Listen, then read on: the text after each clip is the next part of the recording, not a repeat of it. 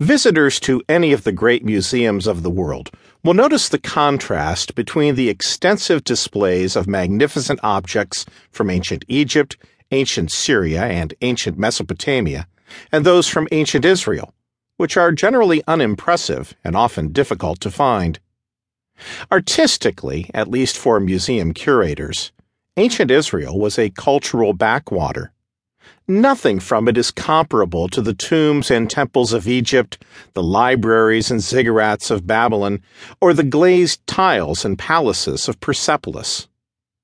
Yet one artifact from ancient Israel has survived its literature, commonly, if somewhat controversially called, the Old Testament.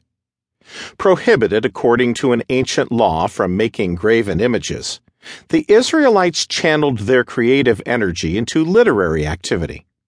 Not that literature, even great literature, was exclusively an Israelite phenomenon in the ancient Near East. On the contrary, as we will see.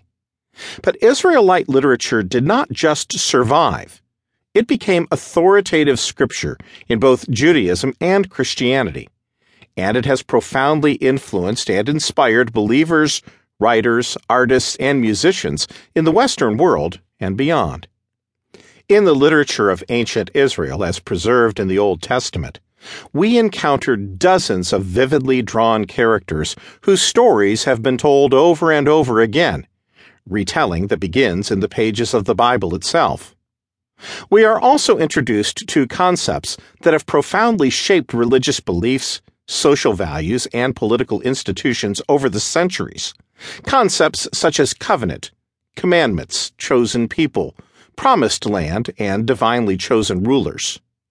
Both the characters and the concepts occur in the context of a sweeping narrative of divine activity in history, from creation to the end of the first millennium BCE. One understanding of the Old Testament is that it is an anthology of the literature of ancient Israel and early Judaism, comparable in scope to anthologies of English literature. Like such anthologies, it is a selection of works for more than a thousand years. And like them, too, it contains many kinds of writing.